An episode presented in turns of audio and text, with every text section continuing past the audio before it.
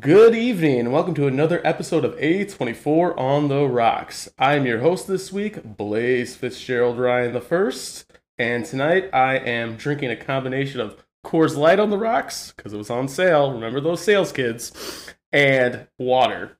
Uh, next to my bottom is Hi, my name is Cole William Whitlaw Gibson. Tonight I am drinking Sipping Saint Bloody Mary Moonshine made by Burnt Church Distillery.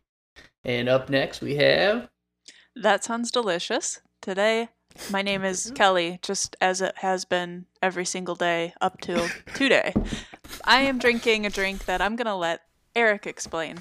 Hi, my name is Eric, uh, and I'm drinking a Nordic Summer, uh, which is made with Norden Aquavit, uh, Aperol Spritz, or no, just Aperol, sorry, and lime juice. And uh, we just got back from Norway, so uh, we are drinking some Aquavit. eh, just a little bit of a flex there. Up next, we have our guest. Oh, um, I, I'm Caitlin. I am Blaze's sister. Um, I'm drinking Yesway Rosé, and it was delivered via Uber Eats.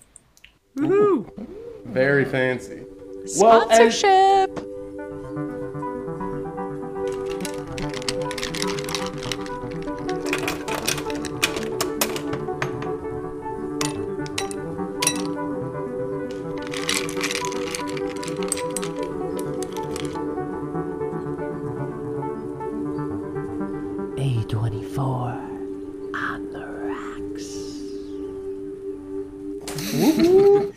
Uber Eats, I'll take it.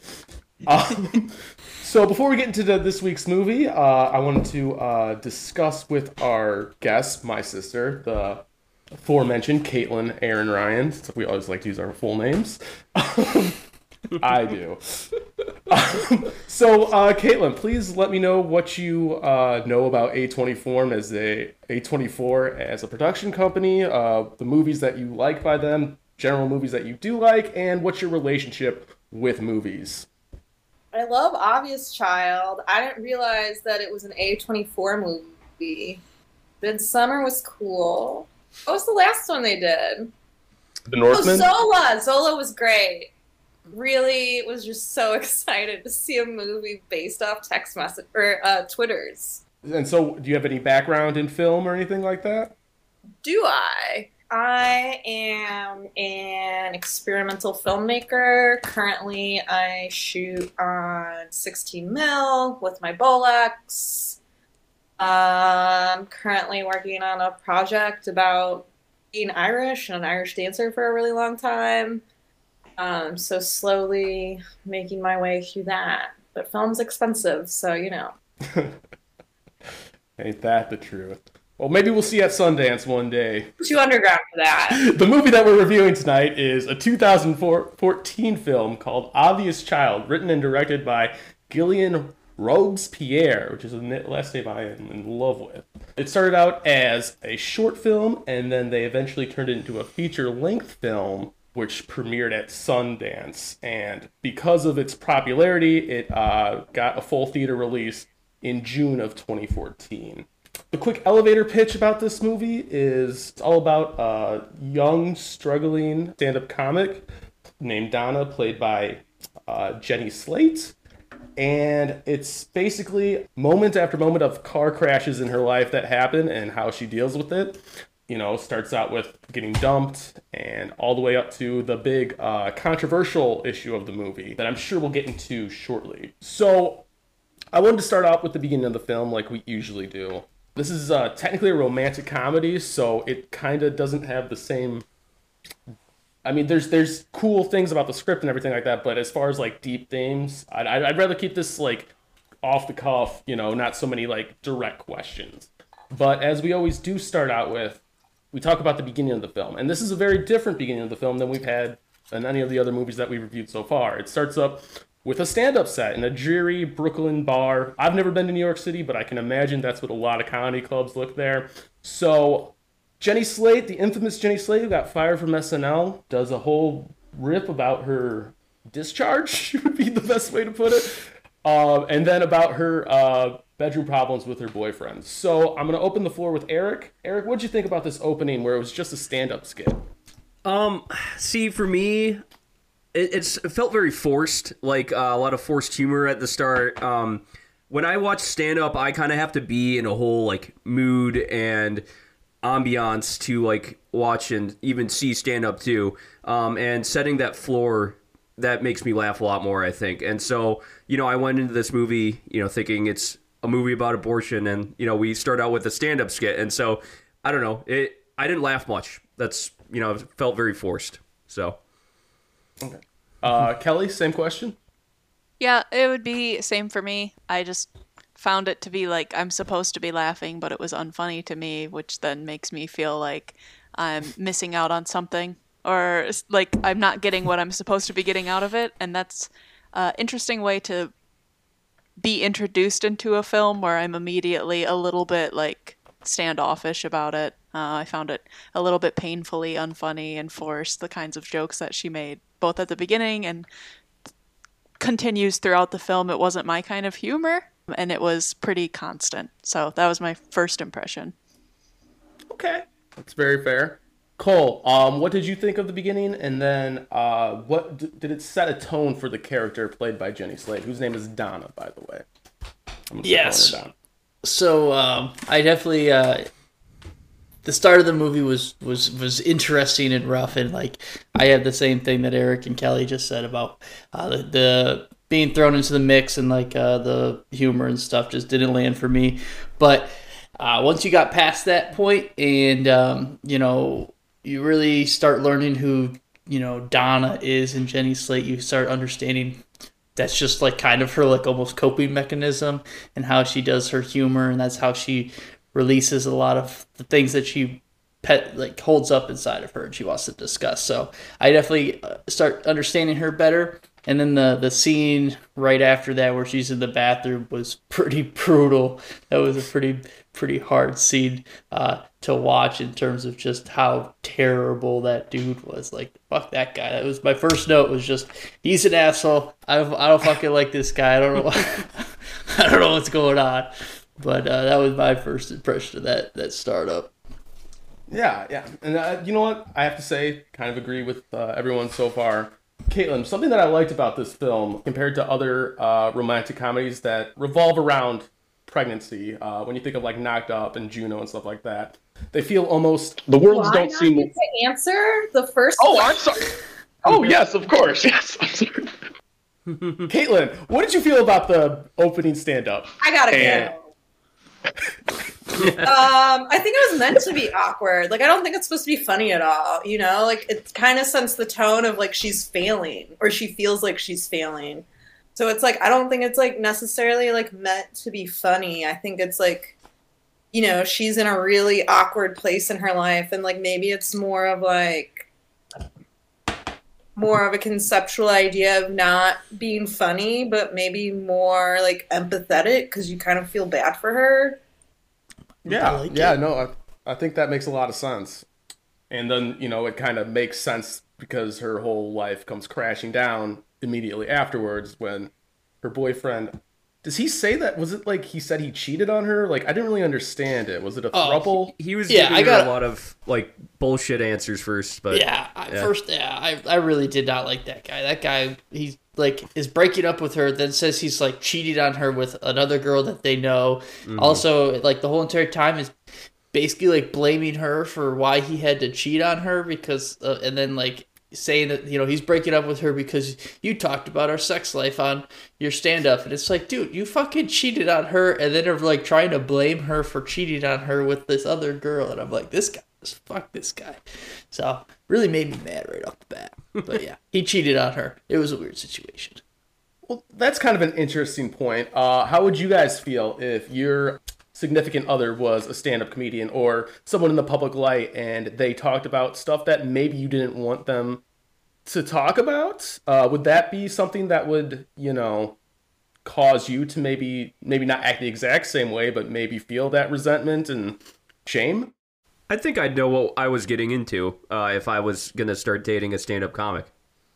That's what I was gonna say. Is you really got to know yourself and what you're comfortable with before you pursue a relationship with somebody who you know does that for a living. Uh, for me, it, I wouldn't be able to do that at all. Uh, for other people, though, you just got to be able to deal with that kind of situation. I like that. I I like you that. have to be very okay with public and private. hmm But I feel like when you're in that sort of situation, like it depends, right?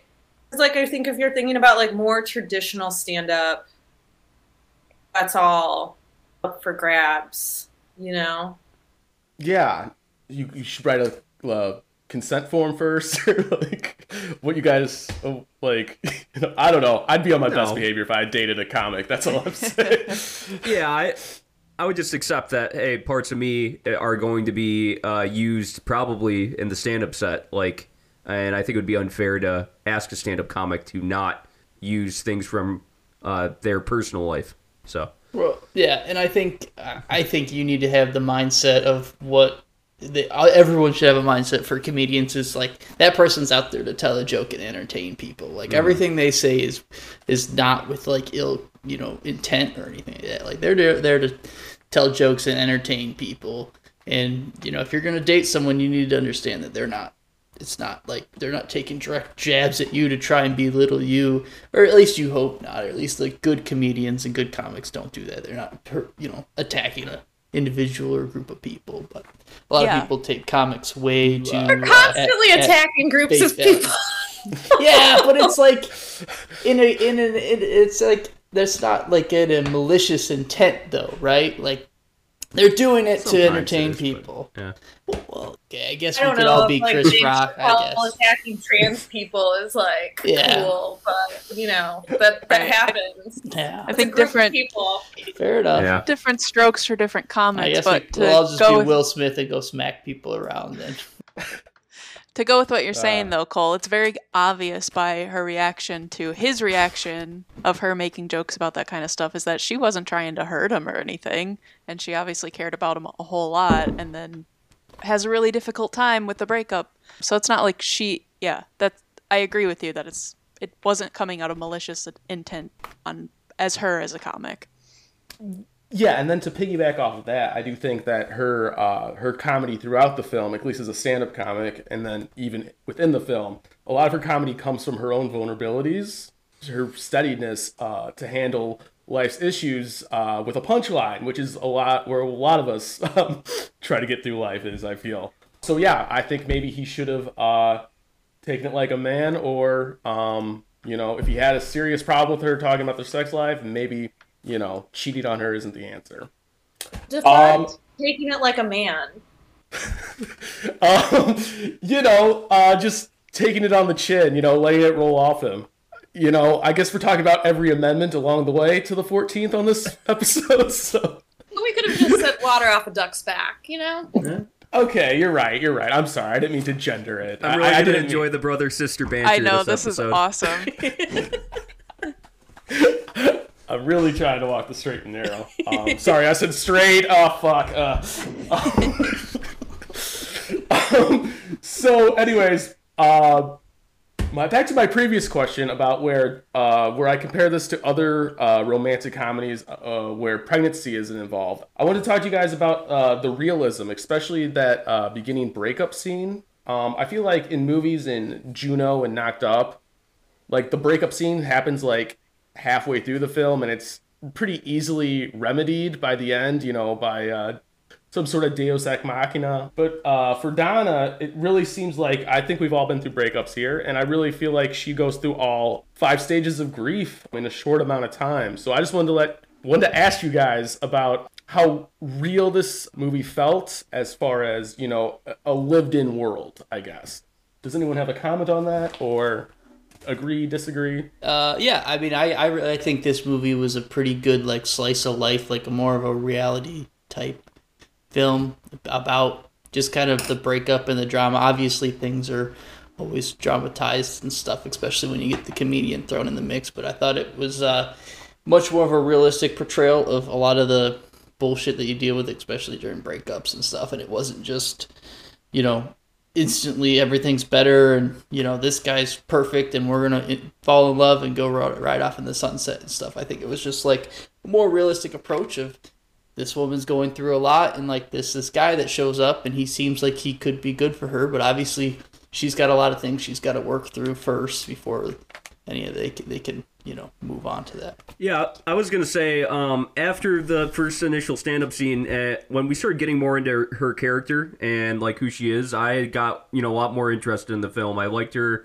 as a character. There was one thing that was extremely unrealistic though: uh, five hundred dollars a month for rent in Brooklyn, even in 2014.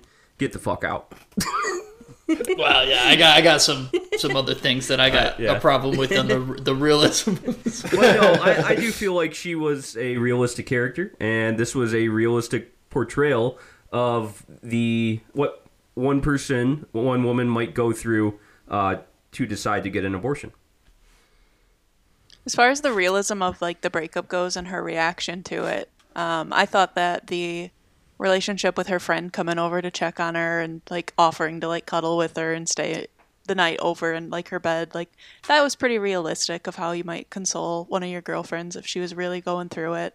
As well as I got a big kick out of her standing outside of his house. That scene where she's sitting there and she's saying, "If they cross the street and my third sip," and I was, I was like, I think that that's very realistic, and I like that they portrayed that of this feeling of like you're just lost and you're looking for anything to kind of like convince you to do one thing or the other. I got a kick out of all of that kind of stuff. I think they did a good job with the the craziness that you can feel when you, the rug is kind of swept out from under your feet.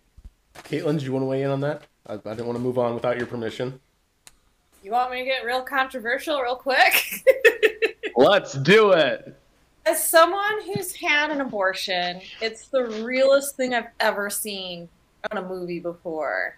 And it's just so touching and so close to real life of going through it. I mean, of course it's a movie, right? But like to see mm-hmm. someone represented like that and making the right decision for their lives, like I just thought it's such an incredible portrayal because like you kind of see the ebbs and flows of the emotion like you know and like you see her support system we don't have to skip forward to the end to talk about it but um i just think it's like one of the realest movies i've ever seen. I also feel that way about juno. I think like in my line of politics and being pro-choice like in the film obvious child it shows the depiction of like a woman who's like totally unready to have a baby and like is so lost and that's the only thing that makes sense to her and with juno it's like it's much more you see like much more of a domestic life where you don't Mhm. see a domestic life at all in obvious child it's like she's go go go go go and i think those are like two interesting movies to compare to because like a lot of movies or like TV shows, like something like The Secret Lives of American Teenagers was definitely like uh, pro life propaganda, where it's like they set up these decisions. And then it's sort of like what's great is like in the realm of cinematic history, a woman gets pregnant, the whole movie surrounds the pregnancy.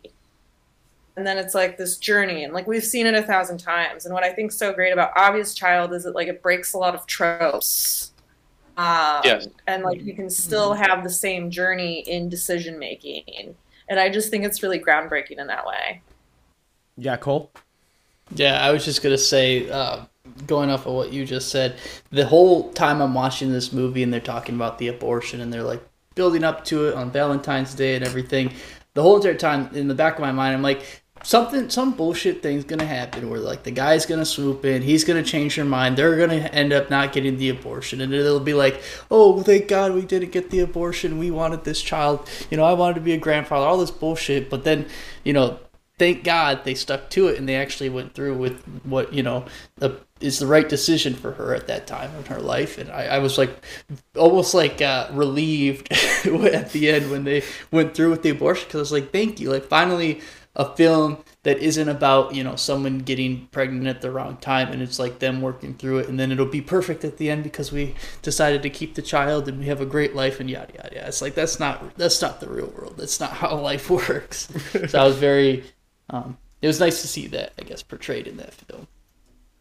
Well, yeah, and exactly because like when uh, Caitlin compares it to Juno very aptly, and then uh, in Mm-hmm. That's Knocked Up, in Knocked Up, uh, likewise, it feels like the the opposite uh, happens in Obvious Child, where two people that clearly aren't ready to have a kid, they somehow pull it out of their ass in the last 20 minutes that they're ready. They gloss over abortion. Uh, I believe they call it a schmortion. Um, and then they kind of just gloss over and they plan on having the kid. And Caitlin, you're 100% right. They are they do a really good job at setting up Donna's life that she has a roommate. She uh, the greatest bookstore of all time. Hold on, it's called Unoppressive Non-Imperialist Books, which I thought was one of the The greatest. best. That was that was like that made me laugh a lot. Good. Um, but yeah, uh, she she's losing her job. Her parents are successful and supportive, but it doesn't seem like they like constantly send her money. They kind of like let her out on her own, the kind of the same way that our mom did for us. So I really feel like it's someone who's never been in the uh, position where I've uh, had a partner who had an abortion or considered it. I feel like it really puts me in the shoes of someone who makes it as a serious life choice and not as you know the propaganda wheels tells us that you know it's murdering babies no it's you know it's actually the complete opposite and just like cole i think that the white christian frat guy who's a business uh, in business school and their mom's favorite student. You know i really felt like it was setting itself up to just be another movie where abortion is you know talked about but it never goes through. So i'm really glad that they did it and they did it with style and grace and a little bit of comedy. So um yeah does anyone else since we're already jumping in on this And if I think anyone they just did it with grace though. Like I think that decision's so messy, and that's what I liked about it. And where like all these other movies, they're like so less messy and like you no, know. no, I, I kind of like appreciated like the realness of it. I, I didn't mean grace in that sense i meant the grace uh, that they gave the subject Bad. Oh, okay. you know no it was sloppy and ugly but um yeah so That's his life. eric and kelly what are your thoughts on abortion and eric why are you happy roe v wade got turned no i'm just kidding I'm uh, I'm very pro-choice, um, and Yeah. I think it's a woman's decision. It's her body, and this movie did a great job of showing that you know people don't just get abortions like they're uh, ordering breakfast. You know that it's actually a big decision, and there's a lot that goes into it. If you're at the wrong point in your life, you can't take care of a child. You can't, you know, financially support it, or you know, you're just not ready for a child. This should be your option. You know, it, it's just very simple. I, I mean, like, if a pro-life person's listening to this podcast, I'm not going to go through like a A through Z reasons of uh, why they should be pro-choice because I'm probably never going to change their mind. But um, yeah, I'm I'm pro-choice, and yeah. I was pro life and then I listened to an episode of a movie podcast. Here's my story. yeah, no shit. Stranger things have happened. True. and the weird thing they were drinking so Right. So Kelly, you want to weigh in on the abortion talk? I know this was the uh, the shadow hanging over one everyone's head. I tried to wait till later, but Caitlin really wanted to bust it open. So Well, Caitlin made a great point of where she is in her life and the kind of life that she's living, and they definitely center us in her world and what kind of decision someone like that would make. And that's the whole thing is it is her choice and it is every woman's choice.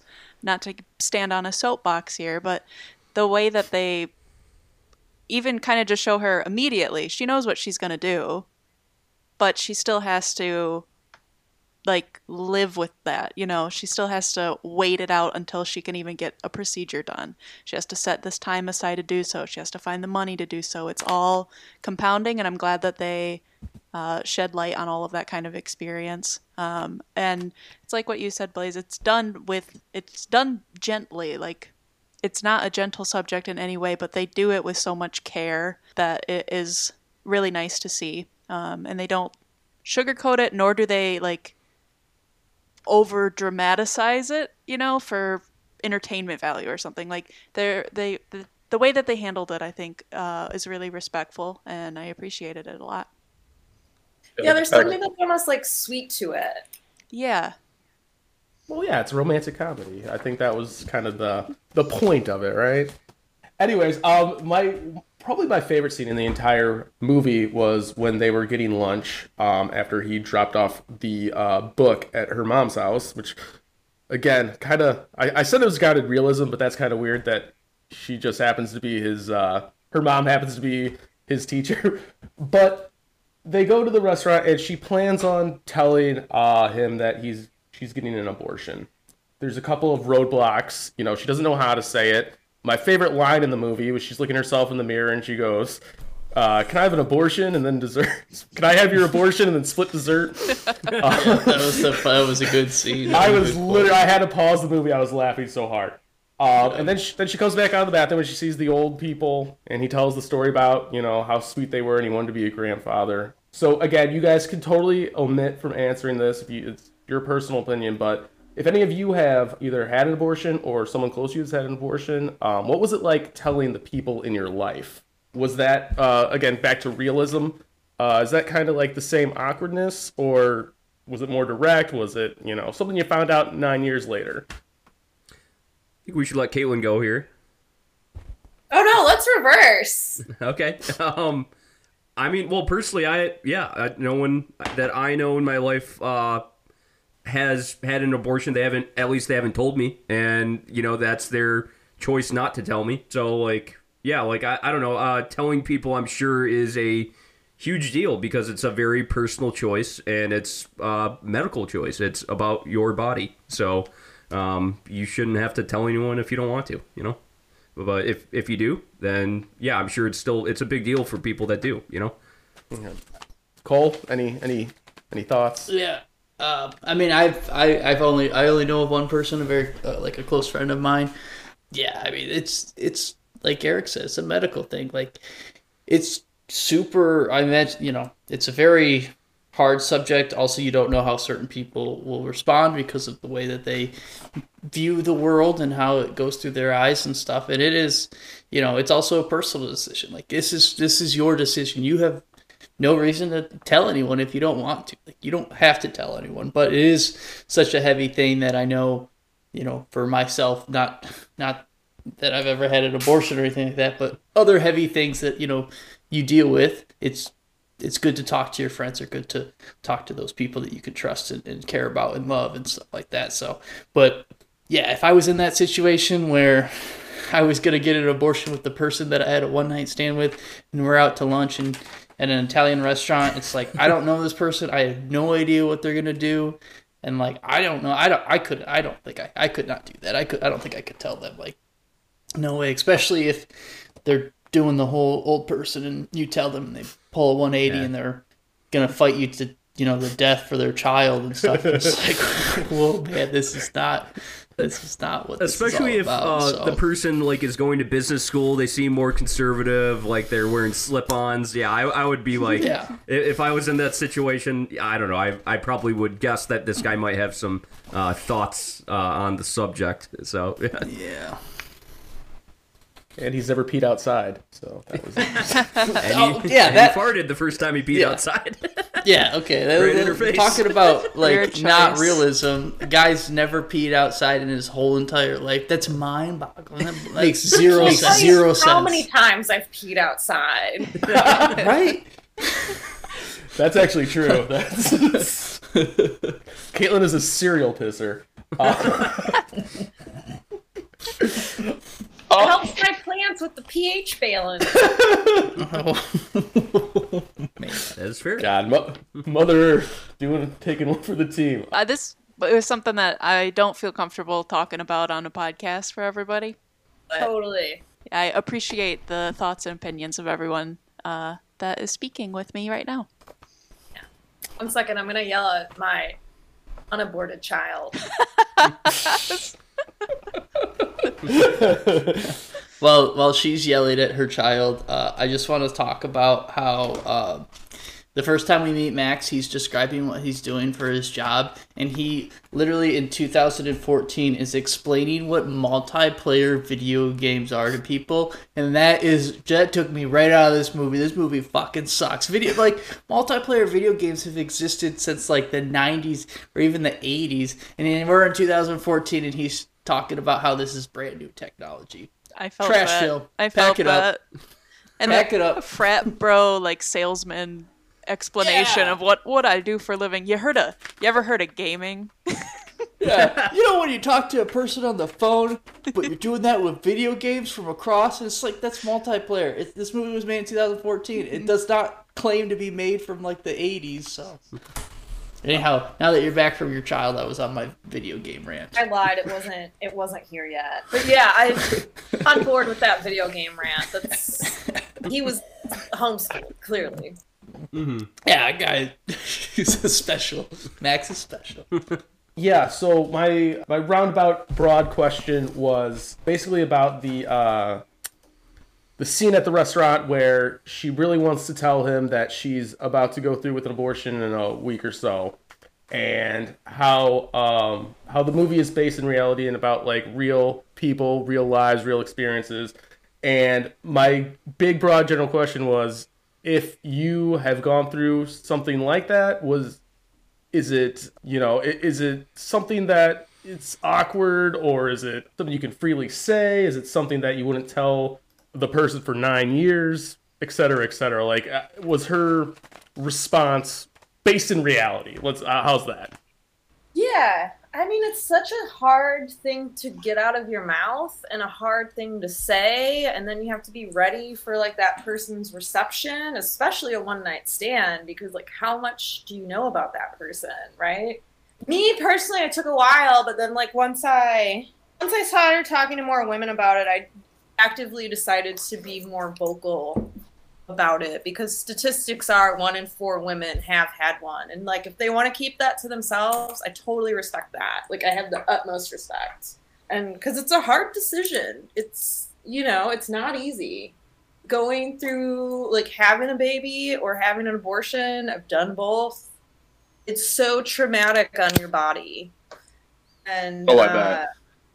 you know it's hard i actually when you know things started the papers leaked recently from Supreme Court. Mhm. I posted on my Instagram. I was just like, "Hey, like if you know, if you want to share your story, share it." And like I've had so many like women text me like and some said they could share the story and some said they couldn't. Like one of my friends who was a dude, he like drove three of his friends to go get an abortion just so they could go to college. Um, another one is pregnant now, but had to like had an abortion so she could go to grad school. There's all these like different situations. I think like I just decided to become more vocal about it because like one of my very close friends that I've grown up with is like more on the conservative side, and we have like very like long dialogues um, where we can talk about these things. And it's like, you know, sometimes it's me on one end getting misinformation, not specifically about abortion, but, but it's like, you know, one time we had this like really long talk about abortion. And then like I told her all the facts I knew. And then, like, just to balance that out, I remember we were standing in line at the farmer's market and they were like, abolish police. And I was like, hell yeah. and then she was like, read the thing and she's like, "Oh, I would have signed it, but they didn't have a plan." And I was like, "Oh, you're right." So it's like this ebb and flow, and I think I'm just like really grateful for a relationship like that. And like so many people shout at each other, and I just like at the end of the day, like I know like I am pro-choice and like very like liberal, but I still keep people around me that don't agree with me because they might change my mind and I might change their mind. And I think that's really important. And that's what I kind Yeah. of liked about the movie Obvious Child is that, like, it's a very sweet message in that way. And I would love to see a double feature of Juno and Obvious Child, like back to back. I think that would make an incredible dialogue. Yeah, I really like that That'd be Juno cool. comparison. I think it's that's a pretty good spot on one. I also like, for example, like I have a T-shirt that says "Thank God for Abortion" with like a dove flying out, and I also follow like Catholics for pro-choice, and like I've been really active with that just because it's like, you know, because abortion like statistically didn't even start until the 1600s when it started being illegal. Um, that's because so many popes were fucking, and they needed to handle the situation. Jeez. No. That's what happened.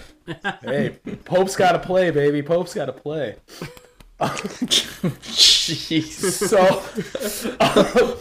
Conversation is- to be having with my brother. right? Do you think a pope has ever had sex in the Pope mobile? Of course. Absolutely. Hope so. Oh, wait, it's, Roadhead it's plexiglass. Did you say I hope so? Nope. She said I Doesn't Pope sound so. like it. I pope so. I sure hope so. All right, ten hail marys for all you after this. Ah, yeah, fuck. I did grow up Catholic. Sorry, Yeah. Pope. Us too. Da-da-da.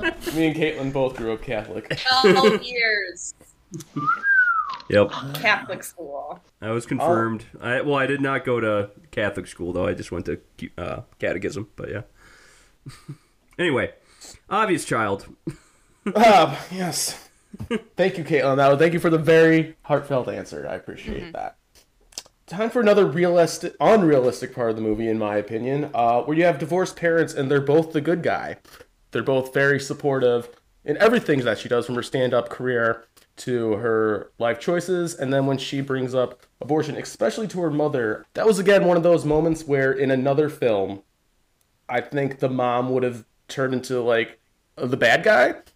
Um, and at least that's what I thought it was going towards because there's a whole big scene where she was in a cab, and you know she's on the verge of tears because she's so you know so lost that she goes to her mom, and I thought that was gonna like be a catalyst, but her mom ends up telling her a story about her own abortion that I really didn't understand because I, I did she live like why was there like 12 people around? Did she go to a clinic?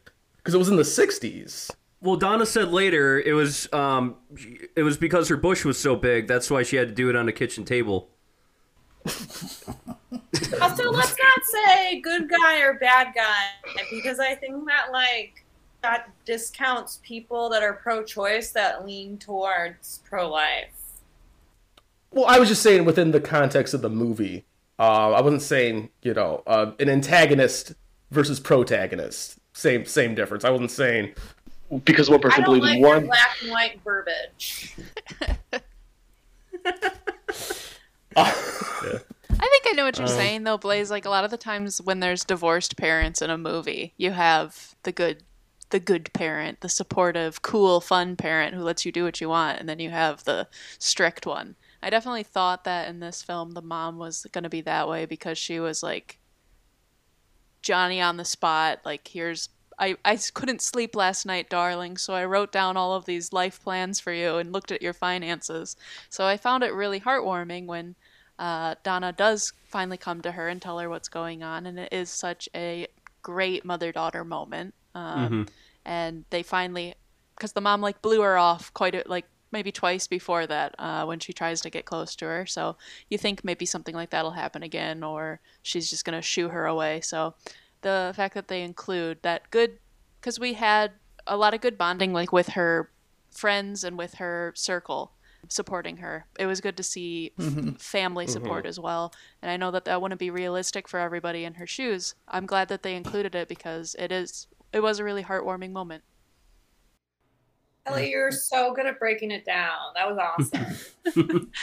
Well, I was going to also say like just to throw that out too, that is a really healing moment for somebody who might have gone through a similar situation who couldn't have that kind of moment with their parents.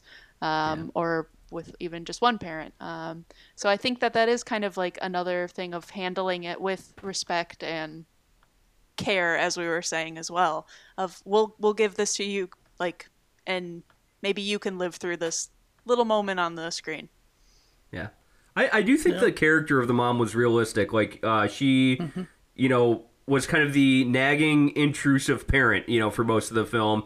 And then that uh, scene where she talked to her mom about having an abortion, you know, uh, I mean, she is, in the end, she's a professor in New York City. It would make sense that she's pro choice and everything, you know, but like, uh, like I, I liked that was such a touching moment. Probably the best part of the film, I think, uh, was her uh, conversation with her mom. Yep. That was very good. Next, I want to talk about just because he's in the movie, David Cross. So this movie automatically gets the half a grade bump for being a Mr. Show alum. Thank you, Cole. Thank you, That's Cole. Love it. Uh, we, we, and Caitlin, you didn't know this probably, but there's a movie that we watched called Spectacular Now, and uh, Bob Odenkirk was in it, and so I gave it the first A um, movie of this whole series. Full disclosure, when I saw, did you guys see Little Women? Yes. Yep. Mm-hmm. So like very serious, serious, and then Bob Odenkirk comes and is the dad, and I lost my shit laughing in the theater because I was just like, no, how is this my dad? Yeah. Ever since like Breaking Bad, Better Call Saul, even though he was like comedic a bit in those uh, TV shows, I feel like people have looked at him a whole in a whole different light. Like I think he can play those serious roles now. But Well, it's it's still like, funny uh, to see him like that though. Yeah. Oh, what's that one? Um, well, he, he even did like a John Wick film called Mister or what Nobody or whatever, and he killed it. He was like he got ripped and was like murking Yeah. people in like a crazy action film, and I'm like, what is Bob Odenkirk doing right now? He's shooting people in the face. I know we're not. This I is know we're not not what I'm used talking about. I know we're not talking about Bob Odenkirk. But quick aside, I watched a comedy Bang Bang where he was promoting Nobody, and the only reason why he did it is because the Chinese market does not identify him as a comedian. They only identify him as a dramatic actor. So Yeah. if- they said if you're gonna be a star in a movie, it's got to be an action movie, mm-hmm. And that's why Bob Odenkirk. I mean, he which is killed ins- it. Anyways, David Cross plays a comedian that apparently made it out of the uh, slums of the, uh, the Sold a pilot, stand-up yeah. slums. Sold a pilot, um, and then he invites uh, Donna back to a house that he's sitting, and then uh, apparently hilarity is supposed to ensue, but I didn't really understand that scene either. He starts coming on to her, even though that she said that she had already previously rejected him.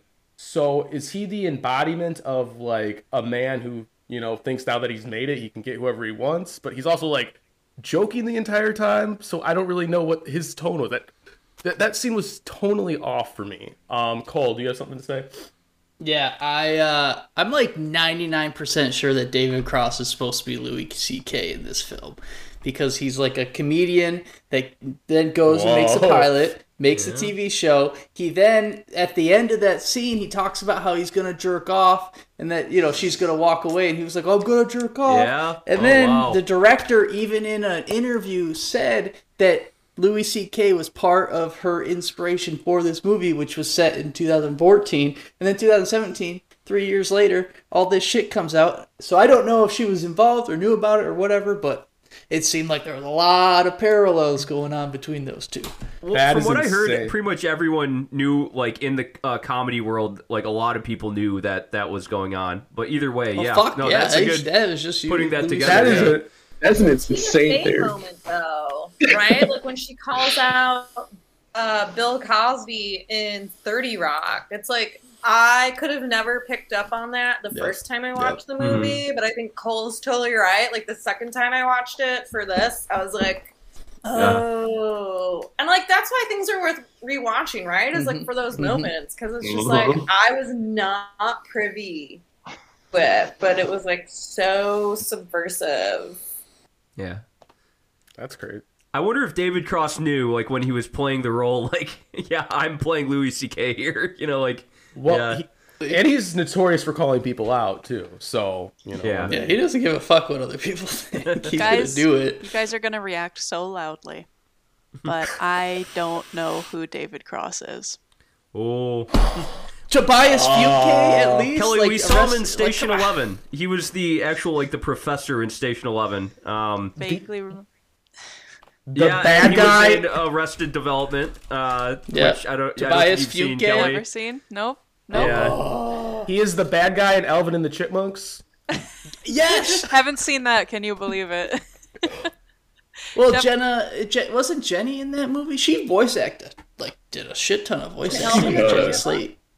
Yeah, I, I mean, I'll- that would have been around I'll the time. But yeah, no. And then if you ever get the chance, the increasingly poor decision of Todd Margaret is like one of my favorite uh, short run uh, TV shows of all time, and you should definitely watch like all twelve episodes because it is it is one of my favorite things of comedy.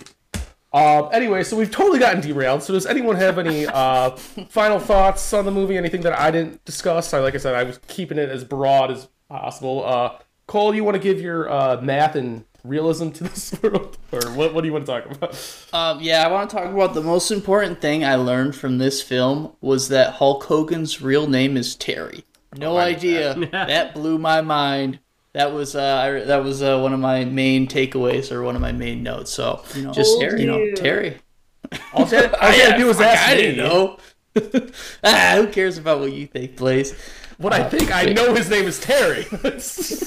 Clearly, I'm replacing Blaze on this podcast. Yeah. oh, Yeah. and, um, Hulk Hogan's the one that does the uh, the people's elbow, right, Blaze?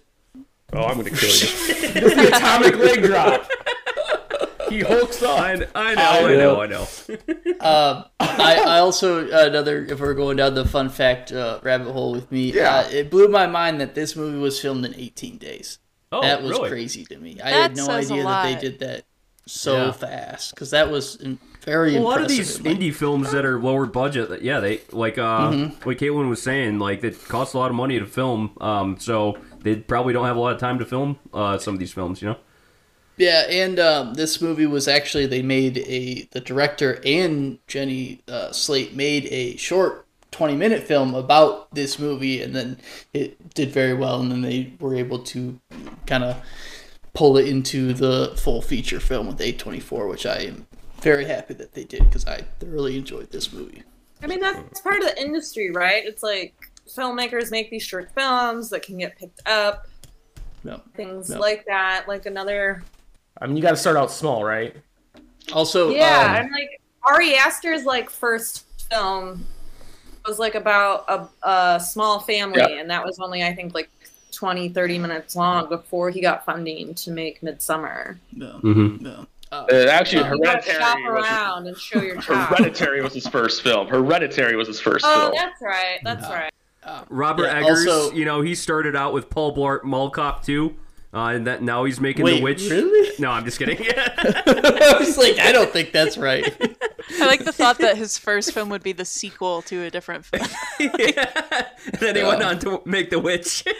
Do you guys know it's on NPR? It's called Wait, Wait, Don't Tell Me.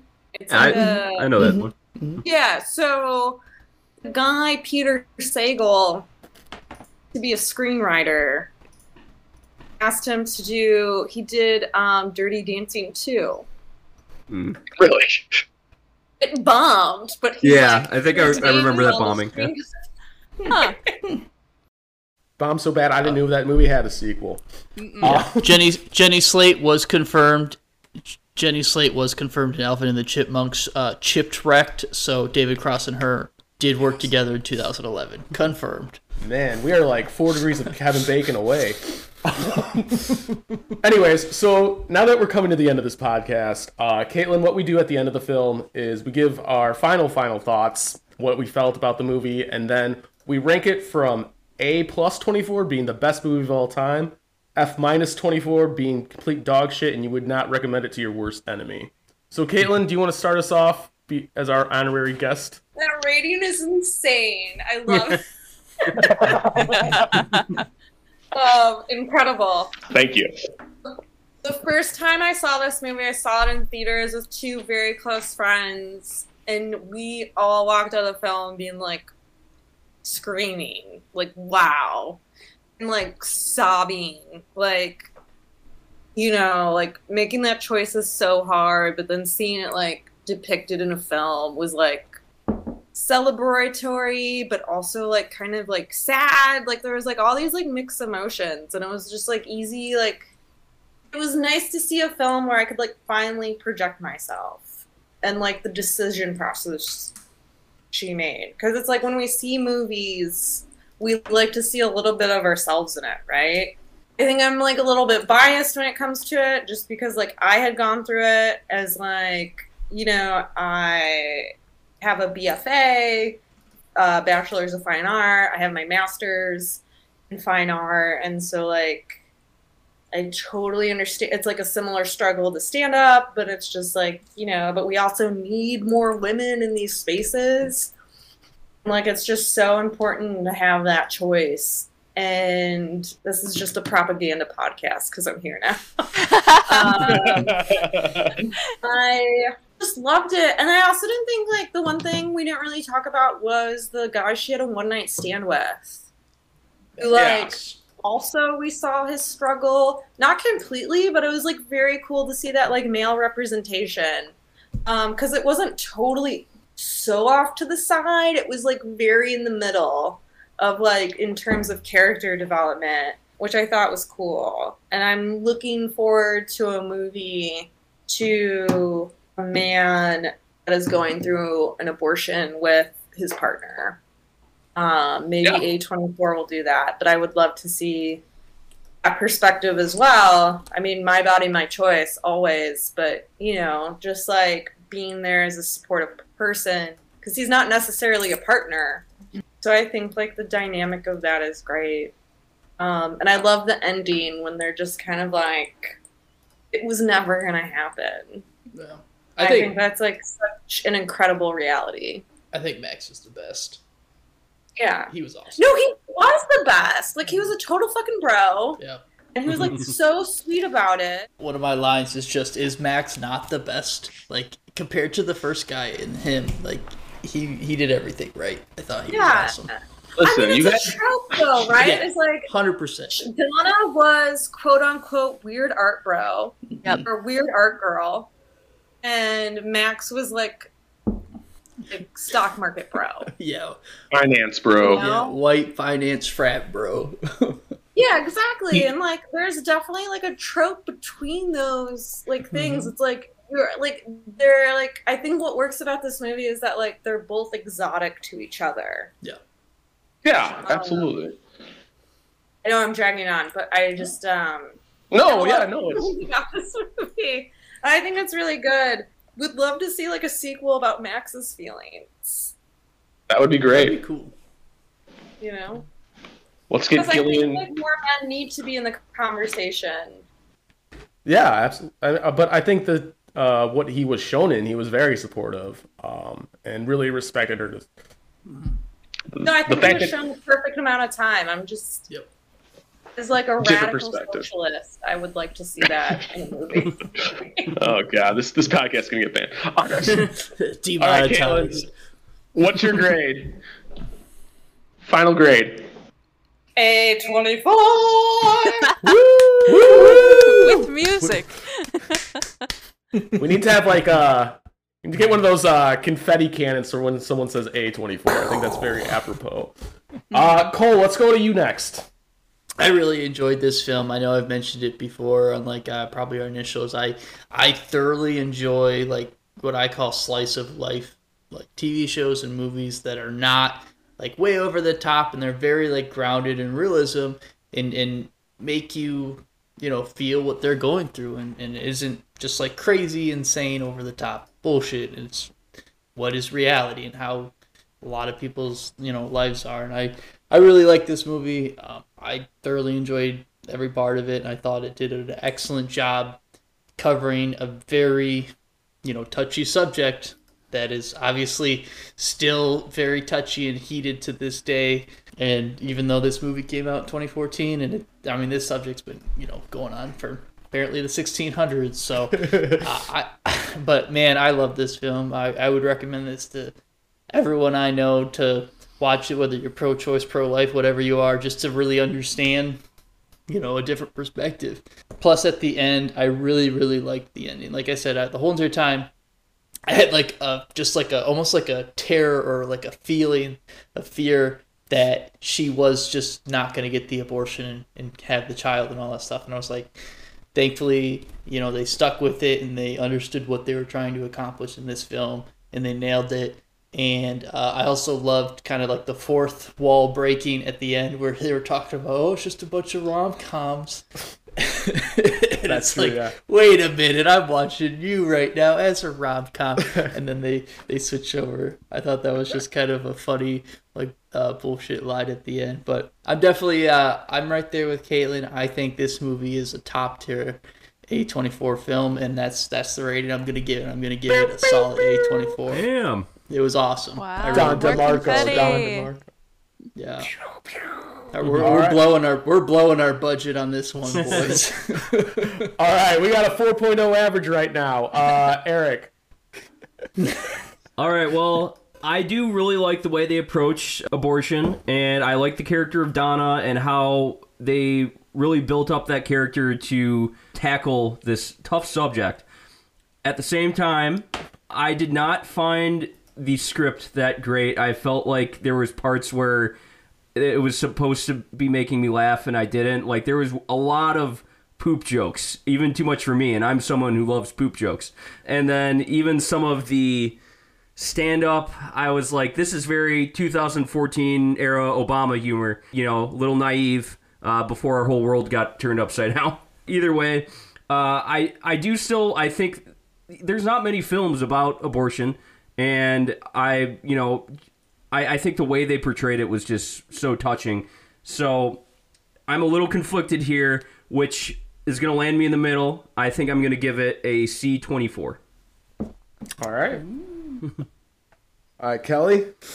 Okay, so pretty much everything I wanted to touch on has been covered, and uh, Eric kind of touched on what I was gonna say too. I feel I felt like the script was lacking, and the poop jokes were killing me. And Cole, when they broke the fourth wall at the end, I was like, "That's the last straw." Oh, come on. That way, the opposite. I was like, but that's what I needed.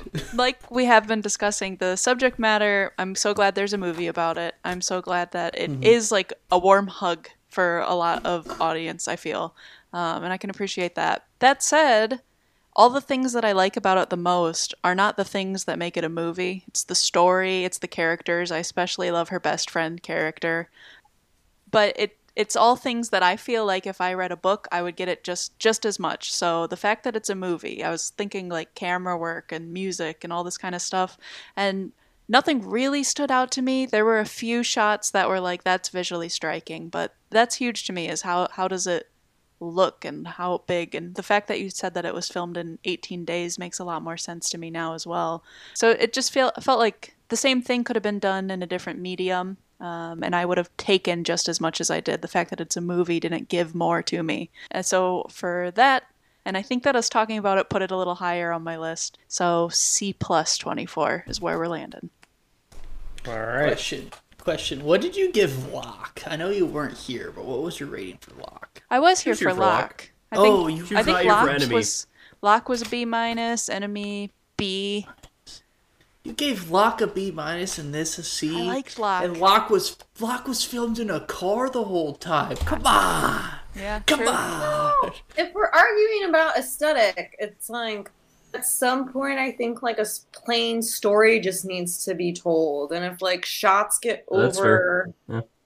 told, then it's just like oh, it's about the cinematic quality, and I just think like conceptually, like it just needed to be up like a straight up story, and I think that's like where Cole comes in, and he's like slice of life, and like when we see like I a slice it. of life like it's not supposed to be surreal by any means. Like those shots are all like mostly medium shots, which are like not so personable or not so personal, but like also not so far away. Like it's like within grass, like conceptually speaking. And I mm-hmm. like if there is like a weird like this is also me being a cinema teacher where I'm just like constantly talking about like conceptual shots. It's just like you know, there's movies and like we're so used to CGI and like the the sort of like oh, it doesn't necessarily have to be like a good concept, but as long as the cinematography is good, then that's okay. But I think that there's like something really magic about just like a straight forward movie. Sometimes think you just there was, need the cinematography of Paul Blart Mall, Mall Cop 2. Yeah. No. Question, Caitlin. What do you think about Quentin Tarantino? You don't want to know. So, you, so are you pro or, or anti feet? That's really all I'm asking here in that question. I teach him because I think like in Pulp Fiction and Reservoir Dogs, I'm really interested in how he uses a storyline. There's not a lot of Um, I like that he that. Cole is I a foot fetish. Cole has a foot uh, I, so I don't have a foot fetish. Quentin Tarantino has a foot fetish, and it has been a reoccurring topic on this podcast. Cole That's all. continually points out how many feet are in each film. Might not be a fetish, but it is a thing. Shame anyone. um, I think Quentin Tarantino uses privilege. I think a lot of his movies are really smart, but I'm very hesitant. It's just like he's the ultimate fuckboy to come out of experimental film, and it's just like, yo, like you're just making money off simps. Fair could be, enough. Okay. could be fair. Hi, Cole. yeah, Blaze, we'll go, we'll go back to you after this tangent. Um, yeah, kind of like what Kelly said. Uh, I feel like there's not uh, much left to be said on how I felt about. it. I think you guys, everyone said something that I felt about this movie. I did like the story. I did like the way that they handled the twist and then the non-twist. I liked the relationships. I think about uh, Donna's relationships with her friends, and I hope that uh, in any situation in my life, you know, my friends and family are just as supportive to me as they were to her throughout the entire movie. I like to think that. Only Um, one person that's not supportive. Dish the tea. um, I think, again, uh, as a movie that really lacked themes, I do think the central motif is that creative energy comes from our lowest points and that we learn from our mistakes. And, you know, everything doesn't have a fairy tale ending, and that's okay. Um, because everything doesn't need a fairy tale ending for everything to be okay. I think Caitlin put up a really good point that I don't think her and Max end up together. I think they end up maybe in a relationship of like friends, but they don't seem like they're uh, built to last. And that is completely okay for me in a rom com. So I look back, this movie came out in 2014, and it really feels like something that should be taking place in 2022 because it really feels like a pantheon of, uh, you know, women writers, women comics, uh, women's point of view. And it really helped me get to understand the difficult process that is abortion um, wrapped up in other trials and tribulations in someone's life. So Yo, I think you can still like fuck and not talk to them ever again. That's true too. That is absolutely. I'm just. I'm talking about the movie though. I can only be- get based off the movie. The soundtrack was lacking. I really did like that drum beat and "Obvious Child," "Little on the Nose" uh, by Paul Simon. Um, I actually had to look that up, and uh, I will listen to it again. I really liked that song. And then yeah, the uh, the camera work was kind of drab, but I also think that it was intentionally that way. There wasn't a lot of interesting angles, and it was really just everything came through the dialogue, whether it was improv or scripted. So I'm gonna give it the uh, David Cross half a half a letter grade bump. So it was gonna be a C plus like Kelly, but I'm gonna end up giving it a B, solid B 24. Um, I really like it. I would really uh, recommend it to anyone throughout their uh, whatever their belief is, because I think it really humanitizes uh, what the civil process is. Oh, so. it's my brother now. so that's gonna wrap up this week's episode. I would like to thank Caitlin for um, everything that she did. I'm so glad you came on. We had a little Discord problem at the beginning. Uh, Eric, do you know what next week is? Uh, I think the Rover. Um, with Yes, with Robert yes. Pattinson. I fucking love Yeah. this movie. I'm pumped. My ultimate man crush, Robert Pattinson. Mm. I I might not be able to make it through the film. Um, What? God, I, I love this film. Am I, am I hosting this one? Can I host it? Am I hosting? I want to host it. We should let me host it. uh, I think might you be. are. Yeah, you are hosting it. I think it just ends up that way. Yeah. Yeah, God loves me. He chose me. You were So- chosen. Your mom chose you.